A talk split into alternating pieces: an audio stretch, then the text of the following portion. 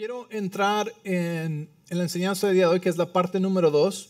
Ah, la semana pasada, rápidamente, si tú no escuchaste el mensaje, te animo a que lo vayas a escuchar. Ah, este es uno de los temas más importantes, ¿verdad? Que, que, vamos a escuchar porque es fundamental a un nuevo creyente. A un nuevo creyente esto es pero básico, básico.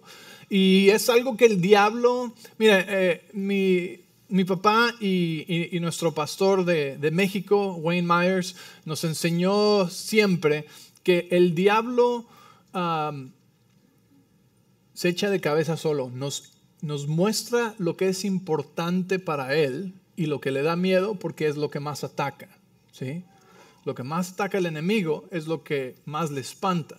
Y lo que le espanta es cuando los hijos de Dios ¿Estás listo? Cuando los hijos de Dios aprenden quiénes son en Cristo, el poder y la autoridad que tienen y su lugar y su verdadera identidad. Porque una vez que un hijo de Dios aprende quién es en Cristo Jesús, su nueva identidad como nuevo creyente es imparable. ¿sí?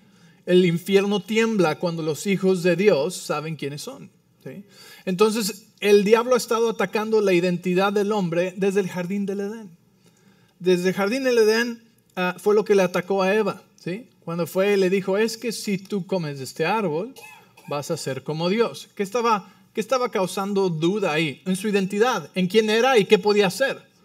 Y le vendió lo que ya era, como si estuviera en Tepito. Le vendieron lo que ya era de ella, ¿sí? Perdón si alguien de aquí es de Tepito, pero ¿sí? Le vendieron lo que ya era de ella.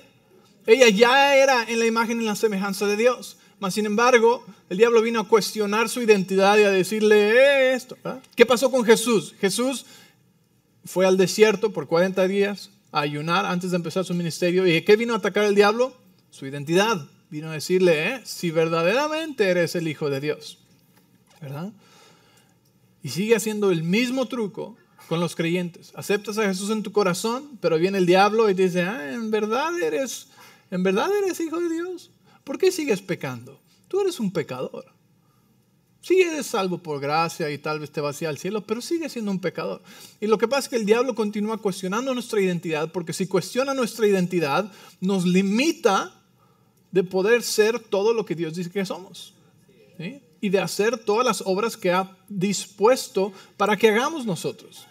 Entonces, no podemos ¿sí? actuar como verdaderos hijos de Dios si no creemos que somos verdaderos hijos de Dios en la plenitud de su definición bíblica. ¿okay? Entonces necesitamos aprender nuestra identidad en Cristo. Y la semana pasada hablamos de las primeras dos partes. La primera es que somos la justicia de Dios en Cristo Jesús y que somos hijos de Dios. Y dijimos que vienen muchas capas y todas esas otras, capas son diferentes funciones, ¿verdad? Son este, eh, cosas que nos describen la voluntad de Dios para nosotros. ¿sí? Eh, hay algunas identidades que son funcionales, algunas que son temporales y algunas que son dependiendo de lo que hacemos, ¿verdad? Entonces, no quiere decir que dejas de ser maestro o mecánico o, gerente o que dejas de ser empleado o que dejas de ser ninguna de esas cosas, simplemente que esas no son cosas de donde sacamos nuestro valor y nuestro significado, ¿sí? Son cosas que hacemos. ¿Estás conmigo? Son cosas que hacemos, pero no es quién somos, ¿sí? Y no te estoy diciendo que vayas diciendo a todos, ¿y tú, tú quién eres? Yo soy el Hijo del Altísimo y te van a decir como que, ok, ¿sí? Está bien, yo soy el maestro, yo soy el jefe, yo soy el, el empleado, yo soy el trabajador, yo soy el, el electricista, yo soy esto, ¿verdad? está bien, ¿verdad? Pero no es de donde sacamos nuestro valor y nuestro significado, sino que es de este fundamento de que somos la justicia de Dios y de que somos hijos de Dios, es de donde sacamos todo nuestro valor, nuestro significado y nuestro propósito para la vida. Porque esa es la única cosa que no cambia nos fue dada como un regalo, no a base de nuestras obras, sino a base de nuestra fe en Cristo Jesús. Él llevó nuestro pecado para que nosotros pudiéramos recibir su justicia. ¿Sí? Es el intercambio divino que sucede cuando pones tu fe en Cristo Jesús y en su obra completa. Tú recibes lo que no merecías, que es la justicia de Dios, y eres declarado justo, y Él se llevó lo que Él no merecía, que era el pecado de toda la humanidad. ¿Estamos bien? Entonces es importante que sepamos que somos la justicia de Dios. La justicia de Dios nos dice esto. Dice que estamos en posición correcta con Dios, que estamos a cuentas con Dios. ¿Qué pasa cuando tú no estás a cuentas con el gobierno? Uh, ¿ah? Cuando tú no estás a cuentas con el gobierno, las cosas no están bien, ¿verdad? Cuando tú no estás a cuentas con tu esposa, no sabes ni siquiera si vas a comer. No, no, no sabes nada. O sea, andas como de puntitas, ¿verdad? Si no estás a cuentas con alguien, quiere decir que la relación no está en buena posición o en buen estado, ¿verdad? La justicia de Dios nos fue dada como un regalo porque la justicia de Dios nos declara justos y declara que estás a cuentas con Dios. ¿Sí? Dice que tú y Dios están bien. No porque hoy no la has regado, no porque hoy no te portaste mal, sino porque porque fuiste declarado justo por fe. ¿Por qué? Porque pusiste tu fe en Jesús y es un regalo. ¿Ok? Entonces, número uno, yo estoy a cuentas con Dios sin importar mi pasado, sin importar mis luchas actuales. ¿Sí? Porque de qué sirve haberme puesto a cuentas con Dios al día de hoy si mis errores de mañana me van a sacar de estar a cuentas con Dios? ¿Que el regalo de Dios no sirve para el futuro? Por supuesto que sirve para el futuro. ¿sí? Pero es el engaño del diablo que te dice, ah, es que, pero si de aquí en adelante la riegas, entonces ya, ¿eh? Ya no. No.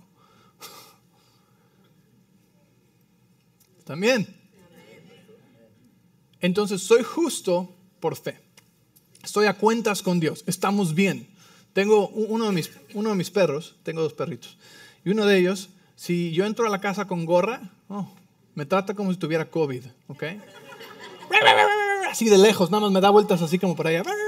Le digo, soy yo, soy yo. ¿Eh? Y, me la acerco y, se echa para atrás. Y me saca la vuelta. Para allá. Y algunos creyentes así tratan a Dios. Se de lejos. Pasa un cristiano o, una, o, un ministro o un pastor o algo de la iglesia y oh, de lejos, de lejos, de lejos. ¿Por qué? Porque no creen que están a cuentas con Dios. ¿sí? Y tratan a Dios así como que, uy, sí, ahorita no, porque que ni veo aquí atrás, cierra la cortina. ¿sí? Porque piensan que el estar a cuentas con Dios depende solamente de, de ellos y de sus obras. Entonces cuando yo recibo a Jesús en mi corazón, Él me declara justo, es el regalo de la justicia que recibo por fe y estoy a cuentas con Dios. Entonces somos la justicia de Dios, nos mantiene con acceso a Dios. Y la siguiente es que soy hijo de Dios. Y en Romanos ah, capítulo 8, versículo 15, voy a leer... Ah, la versión de la pasión. Me, me, encanta cómo lo dice aquí. Dice, y tú no recibiste el espíritu de obras religiosas que te regresarían al temor de nunca ser suficiente, suficientemente bueno, sino que recibiste el espíritu de aceptación completa que te hace parte de la familia de Dios.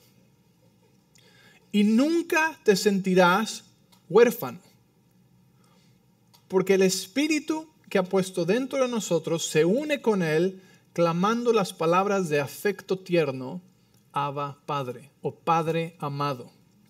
¿Sí? Porque el Espíritu Santo hace que Dios sea nuestro Padre real al susurrar en nuestro espíritu que nosotros somos los hijos amados de Dios. Entonces, somos hijos. Somos hijos, somos hijas, ¿ok? Digo, una u otra, ¿ok? Por favor. Es el mes de las aclaraciones. Somos hijos, ¿ok?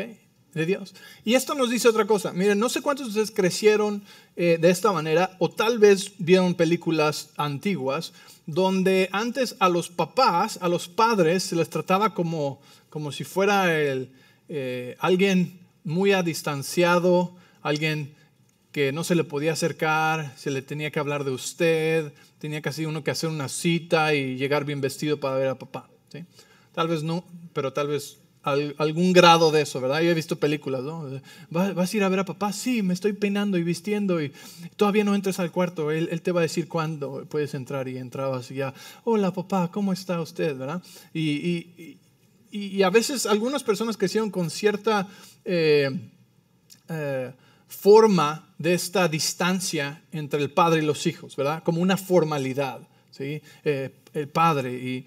Um, y a veces traspasamos nuestro, ah, más bien muchas veces traspasamos nuestra relación con nuestro Padre biológico a nuestra relación con nuestro Padre celestial. Y eso nos causa problemas, porque nuestro Padre biológico es probablemente humano y muy imperfecto. ¿sí? Entonces, Dios nos dice aquí el tipo de relación que quiere con sus hijos. Y por eso dice que el Espíritu que Él puso dentro de nosotros clama Abba Padre. Abba Padre es un término eh, cariñoso de decirle Padre. Entonces no es, no es como un padre lejano, sino es como un papá o como papi. O, si me entiendes, no sé cómo le digas tú de cariño a tu papá, pero Dios te está diciendo, no, no, el tipo de relación que quiero contigo es una relación cercana, cariñosa. ¿sí? De, mis hijas ah, de chiquit siempre, siempre me han dicho daddy, ¿no? Papi. Y, este, y me encanta que me digan papi. ¿sí? Ah, bueno, en inglés me dicen daddy. ¿no? Y este, hace, hace poquito una de mis hijas, no sé de dónde salió, creo que fue la más chiquita, me dice, father. Le digo, no me digas padre. Me dice, ¿por qué me dices padre? ¿Que ¿Hay algo malo? que hiciste? No, no, nada más. Digo, no, a mí me dices papi. ¿sí? ¿Por qué? Porque e, en cierta manera la forma en la que nos dirigimos a nuestro Padre determina el tipo de relación o de intimidad que tenemos o cercanía que tenemos con nuestro Padre. ¿Estás conmigo? Y por eso es que Dios aclara aquí y nos dice, el Espíritu que puse dentro de ti clama Abba Padre, ¿sí? Amado papá, papi, ¿sí? Y yo sé que suena extraño para algunos decirle papi a Dios, ¿verdad? Pero es así el tipo de relación que quiere contigo. Así como los nombres de Dios nos indican la voluntad de Dios, los nombres que Él nos da a nosotros nos indica su voluntad para nosotros también. Por ejemplo, los nombres de Dios, algunos son Jehová Jireh. Quiere decir que no es un, solamente un apodo que dice que Él es un buen proveedor, sino que Él me está diciendo que Él quiere ser mi Jehová Jireh, quiere decir mi proveedor. Entonces, a través de los nombres de Dios, sé la voluntad de Dios para mí también. Él quiere ser mi proveedor. Su otro nombre es Jehová Rafa, que es el sanador. Quiere decir que Él quiere ser nuestro sanador. ¿Sí? Él es Shalom, quiere decir que quiere ser nuestra paz. ¿sí? Jehová Nisi, quiere decir que Él quiere luchar y ganar nuestras victorias por nosotros. ¿Están conmigo? Entonces, así como sus nombres nos dicen su voluntad, las cosas que la Biblia nos describe que somos en Cristo Jesús, nos dicen también cuál es su voluntad para nosotros. Entonces, por ejemplo, si me dice que soy la justicia de Dios, me dice que estamos a cuentas, estamos bien, ¿sí? No quiero que andes actuando como, como aquel perrito que, ¿sí? Que se espanta de todas cosas y mantiene una distancia. Sino quiere que sepas que estamos a cuentas, estamos bien. La sangre de su Hijo Jesús nos puso a cuentas. Y su Hijo Jesús no va a morir otra vez ni va a derramar más sangre. Es una obra completa. Segundo, nos llama hijos. Quiere decir que nos graduó o nos elevó de la idea que muchos creyentes tienen, que somos solamente siervos. ¿Servimos a Dios? Claro que servimos a Dios. Pero hay una realidad más alta que no solo somos siervos, sino que somos hijos. ¿Sí? Como les dije, mi hija es mi empleada. Pero hay una realidad más alta que es mi hija. ¿Sí? Entonces sí servimos a Dios y sí podemos llamarnos siervos de Dios, está bien, pero yo prefiero llamarme hijo de Dios. ¿Sí me entiendes? Es un nivel más alto el de ser hijos que de ser siervos. Quiere decir que dejo de servirle por ningún motivo. Estamos en el negocio de la familia. ¿Sí? Que es el negocio de reconciliar al mundo con Cristo Jesús, con el Padre. Entonces, me llama hijo, ¿sí? Quiere decir que quiere que esté cercano con él. ¿sí? El que esté a cuentas con el gobierno no quiere decir que tengo acceso a la oficina del gobernador. ¿verdad? Pero cuando soy hijo, tengo acceso. ¿Sí? Entonces Dios no solamente nos dice estamos a cuentas, sino que nos da acceso cercano e íntimo a Él. Por eso la palabra dice que vengamos confiadamente del trono, delante del trono de la gracia. ¿Sí? Confiadamente, quiere decir que puedes entrar hasta la oficina sin cita.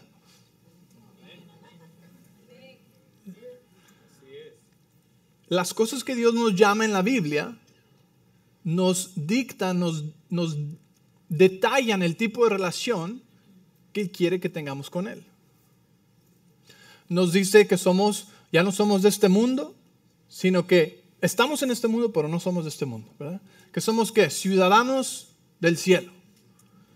Eso me da un panorama más amplio también, ¿sí? Me dice que esta es mi constitución.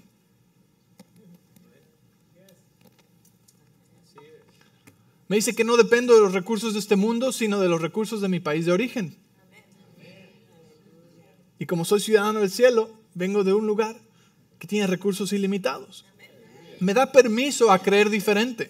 Me da permiso a creer que aunque las cosas estén yendo mal aquí económicamente o de lo que sea, ¿sí? que yo dependo de las promesas de aquí a menos que no lo crea o a menos que no lo sepa. ¿Por qué? Porque la ignorancia también tiene un precio muy alto. Entonces necesitamos saber nuestra constitución para que cuando el mundo venga y te diga, ay, agárrate porque ahora sí este, se va a poner todo bien mal y, y no gastes, no des, no salgas, no respires porque lo vas a necesitar después. ¿verdad? No, no, está bien. Yo no tengo que entrar en ese pánico. ¿Sí? Porque pues, yo no soy de aquí. ¿Eh? Okay. Entonces, la palabra me dice también que somos real sacerdocio. ¿Qué quiere decir? Que soy realeza y soy sacerdote. Esas son otras dos, cosas que son parte de mi identidad que me dicen la voluntad de Dios para mí. ¿sí? Soy realeza, quiere decir que no solamente soy hijo, pero soy un hijo del rey. Y si Él es el rey de reyes y yo soy el rey, pues tiene sentido. Él es el rey de reyes. Ajá. Somos realeza. Pero la Biblia nos describe el tipo de buenos reyes y los buenos reyes no son los que oprimen a la gente o los que son arrogantes y ven a los demás para abajo, sino que Jesús vino y nos mostró lo que un buen rey como Él es, ¿verdad? Y de hecho en Proverbios habla de, de los reyes. Eso quiere decir que te encuentras en más lugares en la Biblia cuando sabes quién eres. Porque por muchos años yo leí, llevo, no sé, 25 años más o menos estudiando la Biblia, ¿sí? Y, y siempre que yo veía que la Biblia hablaba de los justos, pensaba en mis pastores. Nada más. Pensaba en Marcos Witt. oh, aquí habla de los justos, así como, como Marcos Witt, como este, ¿sí me entiendes? Como los evangelistas, así como esos, como Cash Luna, ¿verdad? Y después entendí que espérame tantito, cuando habla de los justos, está hablando de mí.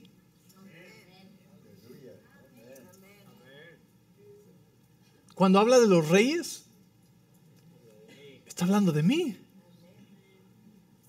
En, um, en Proverbios 30, 21 y 22 dice, hay tres cosas que hacen que la tierra tiemble.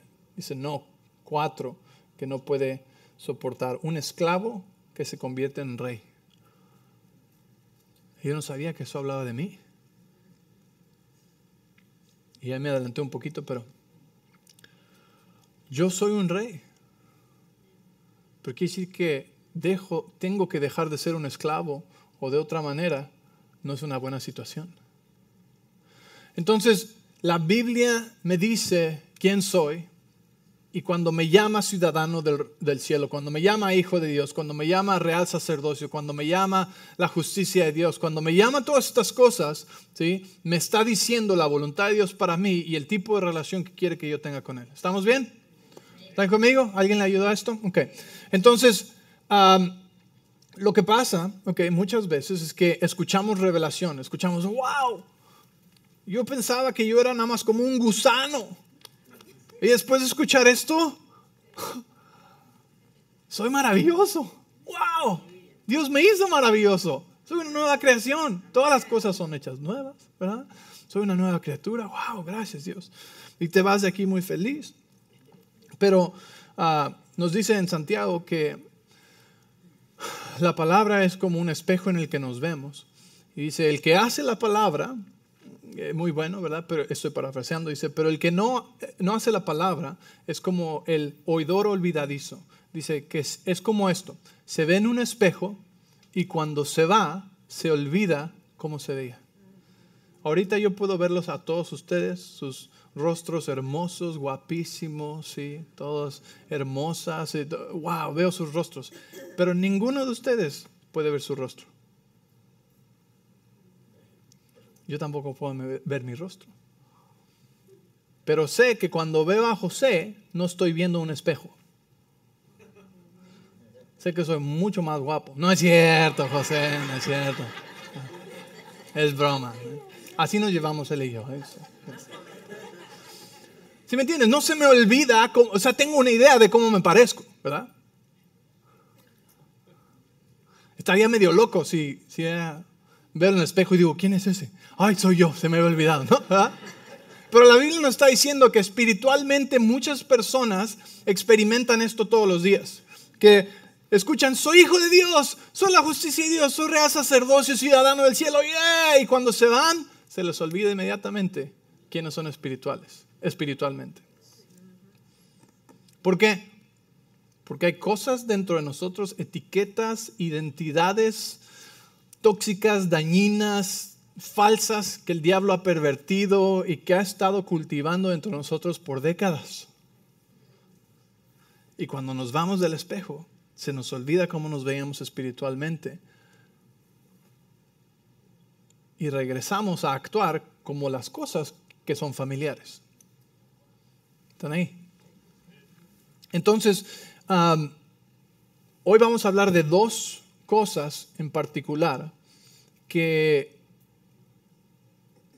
que nos van a ayudar a identificar cuando estamos actuando fuera de nuestra identidad de, Dios, fuera de nuestra identidad como nuevas criaturas. ¿ok? Y eso te va a ayudar porque en 2 ah, Corintios 10:5, en la versión de la Pasión, dice, y demolemos toda fantasía Ah, engañosa que se opone a Dios y quebramos toda actitud arrogante que se levanta en contra del verdadero conocimiento de Dios. Y, estamos, y esto nos está diciendo que hay mentiras, que hay ideas, que hay conceptos, que hay cosas que se levantan en nuestra mente o en el mundo y que van en contra de la verdad de Dios. ¿okay? Y lo que vamos a hablar específicamente son de aquellas mentiras acerca de quién eres tú. Aquellas mentiras acerca de tu identidad que te dicen, no, tú eres un perdedor. Acuérdate, siempre has sido un perdedor. Ese pensamiento ¿sí? se está levantando en contra de la verdad de Dios acerca de ti. Hoy en día, ¿cuántas fantasías locas está el mundo luchando, ¿sí? Cuando, pensamos que en una corte de justicia se iba a luchar eh, para definir quién era un hombre o una mujer. O sea, dime si no son fantasías engañosas, ¿sí? Que se levantan en contra del conocimiento de Dios. Entonces, desde esas locuras hasta la que te dice, tú eres un perdedor. Bueno, eso se levanta en contra de lo que dice la Biblia acerca de mí, porque la Biblia dice que soy ah, más que victorioso en Cristo Jesús más que vencedor en Cristo Jesús. Entonces, si tú vas a la iglesia y ves en el espejo de la palabra de Dios y te dice, tú eres más que victorioso en Cristo Jesús, más que vencedor, todo lo puedes. Y después sales de aquí y se te olvida o viene una situación y el diablo te recuerda, no, tú eres un perdedor, acuérdate, siempre has perdido. Perdías aquí, perdiste aquí, reprobaste esto, reprobaste aquello, la maestra te dijo que nunca vas a hacer nada. Sí, hasta tu papá te dijo un día que, uh, no, pues tú vas a acabar peor que yo. ¿Qué pasa? Que las mentiras y las etiquetas que han sido cultivadas dentro de nosotros por tantos años tienen más fuerza que la revelación que acabamos de aprender. ¿Por qué? Porque la fe viene por el oír y oír y oír y oír la palabra de Dios. Y necesitamos que renovar nuestra mente. Y es como cuando renovamos nuestra mente que somos transformados. ¿sí? Entonces, muchas de estas mentiras acerca de nuestra identidad llevan años ahí adentro. Ah, quiero que cierres tus ojos y, y, vamos a hacer esta declaración. Y te voy a animar a que trates de verte en esta declaración, ¿ok? Y es, es un ejercicio, ¿ok? Conmigo, yo soy un hijo justo de Dios, plenamente amado y plenamente aceptado en Él. Dios es mi Padre y Él me celebra. Él me guía a cosas buenas todos los días. Yo aprendo a caminar con Él y a escuchar su voz. Y Él me trae todo lo que necesito cuando lo necesito. Confío que mi Padre me está guiando a un futuro glorioso. Puedo venir a mi Padre Celestial confiadamente y sin dudarlo, porque Él ama pasar tiempo conmigo. Mm. Ok, puedes abrir tus ojos. Y mi pregunta es esta, ¿sí? ¿Qué tan, no tienes que contestar, ¿verdad? Pero, ¿qué tan cierto se sintió todo eso, verdad? Porque al grado de incomodidad que sentiste, es un indicador de creencias erróneas acerca de quién eres en Cristo. Les dije la semana pasada que lo que yo creo acerca de mí y de quién yo soy en Cristo Jesús es más importante que mis metas, que mi educación, que mi estrategia, que, que mis planes para el futuro y para el éxito y para la felicidad. ¿sí? Porque quien yo creo que soy determina más cosas que, mis estrategias. Entonces, al grado que te sientas, ah, que te hayas sentido incómodo o que digas tal vez, ah, yo, creo, yo no creo nada de eso, o que digas, yo creo la mitad de eso, o, lo que sea, ¿sí? Ese es un indicador de lo que crees acerca de ti en tu corazón. ¿Estás conmigo? ¿Sí me entiendes? Entonces no te sientas mal si si dices yo no creía nada de eso eh, o lo que sea. Es, simplemente está indicando cuánto o cómo crees acerca de quién eres en Cristo Jesús. ¿Se, entiende eso? ¿Sí? Entonces, eh, al rato vamos a orar, ¿ok? Y, este, y vamos, a, vamos a ver un poco más de, de cómo hacer eso. Pero la manera en la que yo identifico eh,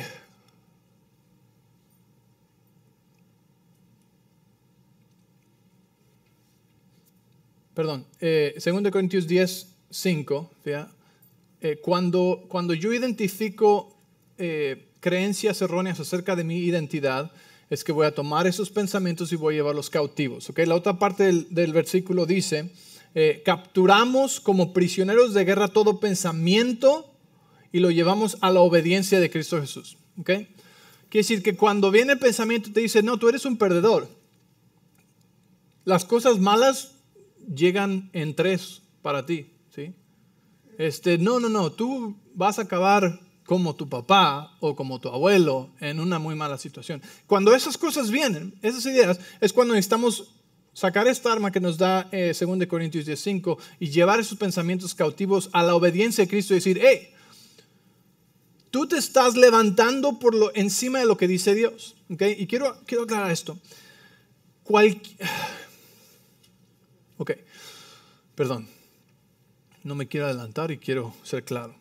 Muchas veces en la iglesia aprendimos que ser humilde es pensar que somos menos gusanos, la escoria del mundo. ¿okay?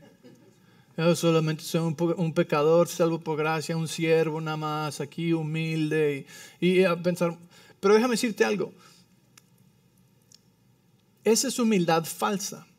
La arrogancia y el orgullo es cuando yo digo algo que va en contra de lo que Dios dice acerca de mí, porque estoy diciendo, no, no, no, no, lo que Dios dice aquí suena muy bonito, que soy la justicia de Dios, que soy hijo de Dios, pero es que Dios no sabe.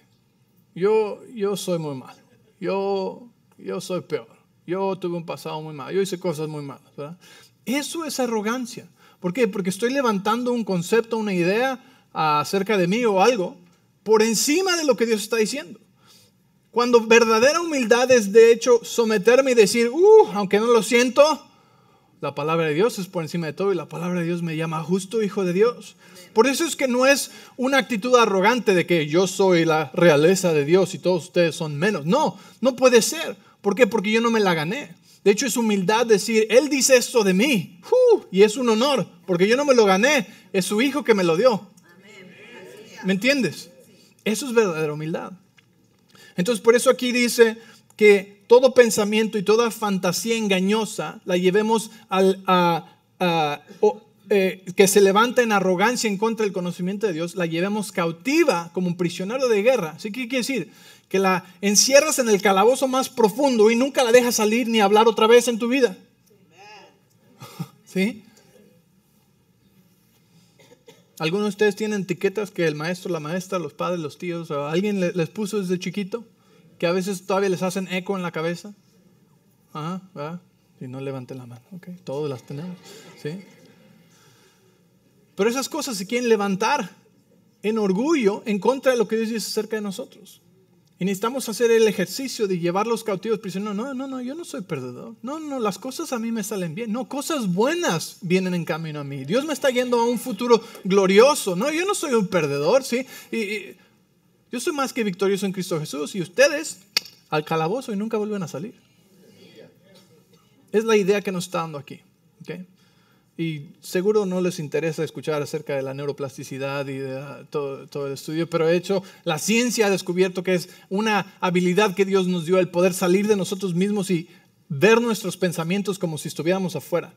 Lo que quiere decir que no somos nuestros pensamientos.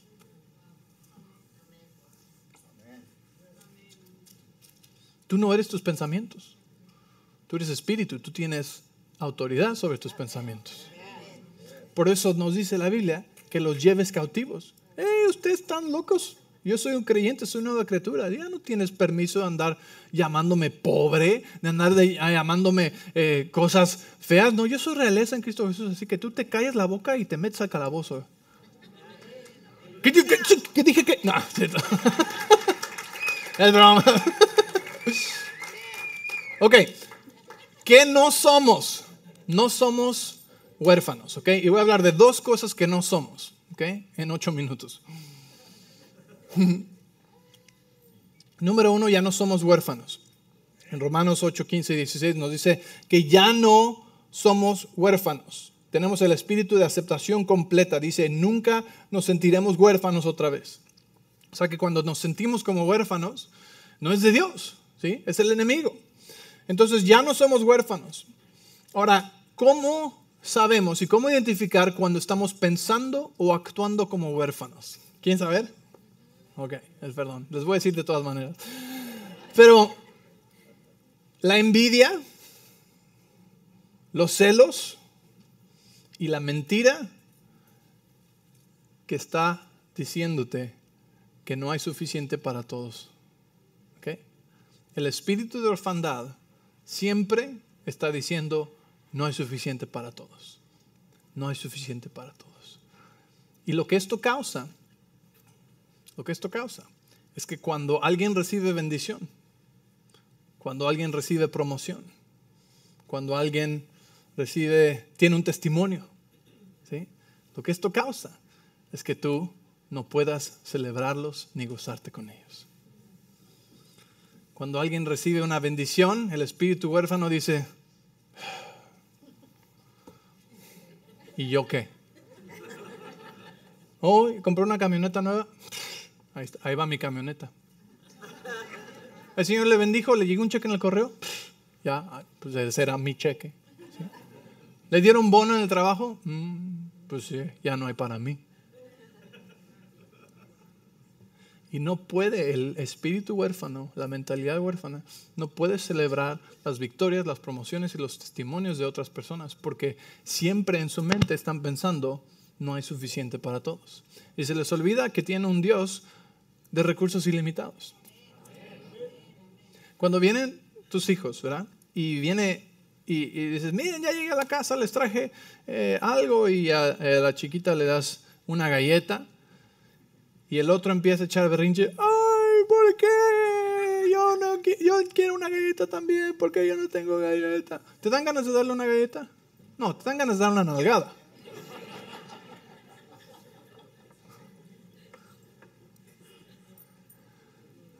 ¿verdad? Y, pero esa es una mentalidad de huérfano, ¿verdad? Que, dice, no hay suficiente para nosotros y ahí va mi galleta. Yo quería una. ¿Quién te dijo que no tenía más? Pero ¿qué pasa si la actitud fuera diferente, no? Si le das una galleta y el otro se emociona más y dice, ¡Ah! ¿me das una a mí también, por favor? Claro que sí. Vienen paquetes de 12. Ah, es cierto.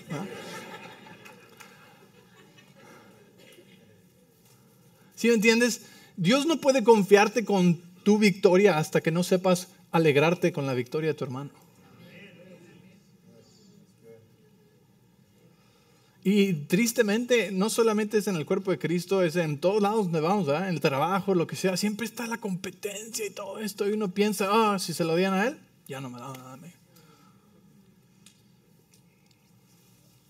En el cuerpo de Cristo, los hijos, no los huérfanos, los hijos, cuando uno es bendecido, los otros se emocionan porque dicen, ¡Ah! ¿ya viste la nueva troca de él? Dios está dando trocas. Seguro me toca a mí.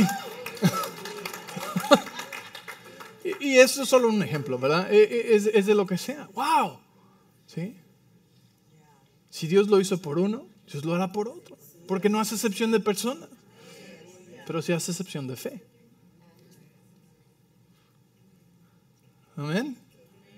Entonces, necesitamos aprender a gozarnos de, la bendición de los demás. ¿sí? Y regocijarnos. ¡Wow! Y cuando sea que, en tu mente salga, otra vez. Ay, él siempre le toca, a él siempre le toca. ¿Y cuando me toca? Cuando salga eso, es cuando tienes que llevar ese pensamiento cautivo y decir, no, ¿por qué no me puedo alegrar? Hay suficiente para todos. ¿Sí? Gracias Dios que bendeciste a mi hermano. Solamente me continúa probando que eres un Dios que bendice a sus hijos y mi tiempo viene, mi hora llega, eh, eh, va a venir a mí también, ¿sí? Entonces necesitamos aprender a regocijarnos ¿sí? en los demás. Entonces cuando piensas de esa manera, cuando piensas no hay suficiente para todos, lleva esos pensamientos cautivos. Recuerdas, tú eres hijo de Dios, tú eres hija de Dios y es un Dios de recursos ilimitados. Y aprende a gozarte y a celebrar a los demás genuinamente. Miren, yo les voy a, les voy a dar mi ejemplo rápidamente ya para que vean que a mí también me ha pasado así, ¿ok? Hace 10, 12 años, cuando yo escuchaba, ah, antes de aprender esto, ¿ok? Cuando yo escuchaba que, oh, a un pastor, este le regalaron un edificio para su iglesia y decía así. Su iglesia ni está tan buena.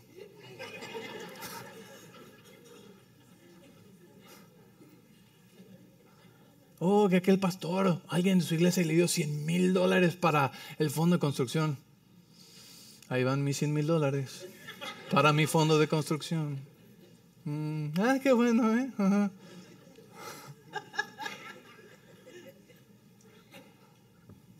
No me vean con esos ojos de juicio. ¿Sí? Oh, que a él le pasó tal cosa. Mm, seguro eso era para mí, pero... ¿Sí me entienden? ¿Cuántas veces nuestra actitud... Y el Señor me, enseñó esto, que eso es un espíritu de huérfano. Tú no piensas que tengo suficiente para todos. Uy, ese hermano es bien ungido. Sí, ahí va mi unción también. Dios tiene más que suficiente para todos nosotros. ¿sí? Y es cuando aprendes a regocijarte en lo que Dios está haciendo, que Dios te puede confiar con lo tuyo. ¿sí? Y este, el año pasado estábamos con unos, uh, un grupo de amigos en una llamada Zoom, a diferentes pastores del, del, país. Y, este, y dos que tres de ellos eh, estaban contando testimonios que a uno Dios le dio un terreno, a otro Dios le dio una iglesia, a otro Dios le... Y en ese, yo siempre estoy checando mi corazón. Y en ese momento me regocijé, wow, gloria a Dios. Y el Espíritu Santo me dijo, muy bien, ya, ya no piensas como antes. Ya te sabes regocijar. Sí, porque ¿sabes qué quiere decir? Que Dios está dando iglesias y ahí viene la mía también. quiere decir que si Dios está incrementando ya lo puede hacer por nosotros también. ¿Sí? El testimonio de alguien más es tu evidencia de que Dios está haciendo cosas. El testimonio de alguien más es la evidencia de que Dios sigue sanando, prosperando, restaurando y que si lo hizo por uno lo puede hacer también por ti. Así que emocionate cuando veas que Dios está haciendo algo así. Amén. Y la otra, para terminar, eh, la otra cosa que no somos y que necesitamos identificar y llevar cautivo es que no somos esclavos. Ya no somos esclavos. Éramos esclavos del pecado, ya no somos esclavos del pecado. Por eso es que ya no eres pecador. Eres justo. ¿Sí? Ya no eres esclavo, eres libre. Y al que el Hijo hizo libre, es libre en verdad. Es por libertad que Él nos hizo libre. Para libertad que nos hizo libres. ¿Y cómo identifico? ¿Están listos para otra identificación? ¿Cómo identifico cuando estoy actuando como esclavo? Hay muchas cosas y no tengo tiempo para todas estas, pero te voy a dar una clave. Cuando estás de quejumbroso, cuando estás quejándote, la queja es el lenguaje del esclavo. Pastor, ¿de dónde sacó eso? En Éxodo, ¿sí? el pueblo de Israel llevaba 400 años de esclavo. Y a través del despliegue de poder y milagros más maravilloso, o uno de los más maravillosos que vemos en la Biblia, Dios los saca de Egipto por su mano poderosa. Se abre el mar, pasan en seco. Sus enemigos se ahogan en ese mismo mar. Llegan al otro lado y empiezan el camino a la tierra prometida. Y estos cuatro, ¿sabes qué dicen? Otra vez maná.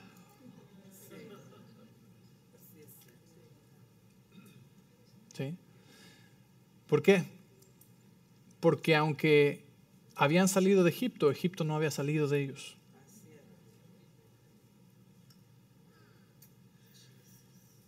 Y muchos creyentes han salido de Egipto, han dejado de ser esclavos al pecado, son libres, han sido declarados libres, pero siguen siendo esclavos en su corazón.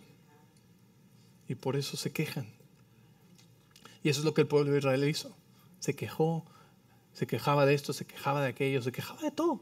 Por eso ese pueblo nunca entró a la tierra prometida. ¿Sí? Porque olvidaron lo que Dios hizo, dejaron de confiar en Dios y se sintieron como que entitulados, ¿sí? ¿Están conmigo? En vez de agradecidos. Un corazón agradecido es lo opuesto, ¿sí? De la queja.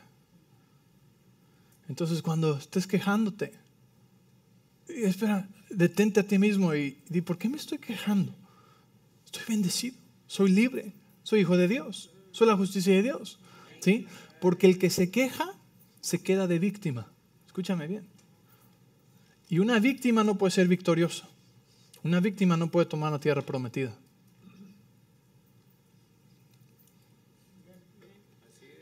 El que se queja es porque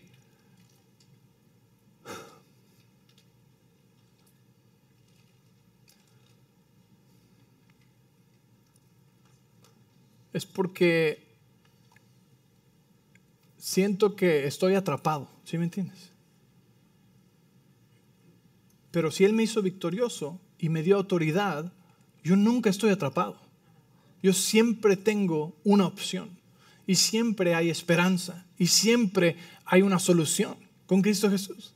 Entonces cuando uno entra en ese tiempo una, una zanja de queja y de queja y de queja, tienes que cacharte y decir, no, espérame, yo no soy esclavo, yo no estoy atado, yo soy libre. Yo soy victorioso en Cristo Jesús, todo lo puedo en Cristo que me fortalece, en Él siempre hay una solución, Él es mi esperanza y no tengo que quejarme, tengo autoridad, puedo hacer algo al respecto. Amén. Mm. ¿Me creen o no me creen? Ok, amén. Gloria a Dios. Este, la semana que sigue vamos a continuar con esto. Sí, Daisy, puedes venir, por favor. Y, quiero que ah, quiero orar para terminar y quiero ah, que hagamos esta declaración una vez más. Y lo que quiero es que tú puedas notar si te sientes diferente esta segunda vez, ¿sí? Y qué parte de esto eh, necesitas trabajar en tu corazón, ¿sí? Tú puedes regresar a escucharlo en YouTube, escribirlo y, simplemente son eh, declaraciones de lo que Dios dice que somos, que cuando nos vemos a nosotros dentro de esa imagen, nos expone, dependiendo de qué tan incómodo nos sintamos, nos expone lo que creemos acerca de nosotros. Y entonces también podemos llevar cautivo ideas erróneas, ideas del pasado. Tal vez tengas, te voy a decir algo, tal vez tengas que perdonar a un papá, a un maestro, a, alguien de autoridad en tu vida que te etiquetó de una manera que hasta el día de hoy ¿sí? te sigue persiguiendo. Y reconocer lo que es una mentira y reconocer humildemente que esta es la verdad acerca de ti. Amén. Entonces, cierra tus ojos ahí conmigo. Padre, yo te doy gracias por cada persona que está aquí, Señor. Tus hijos victoriosos, Señor. Reyes, reinas, sacerdotes. Hijos amados.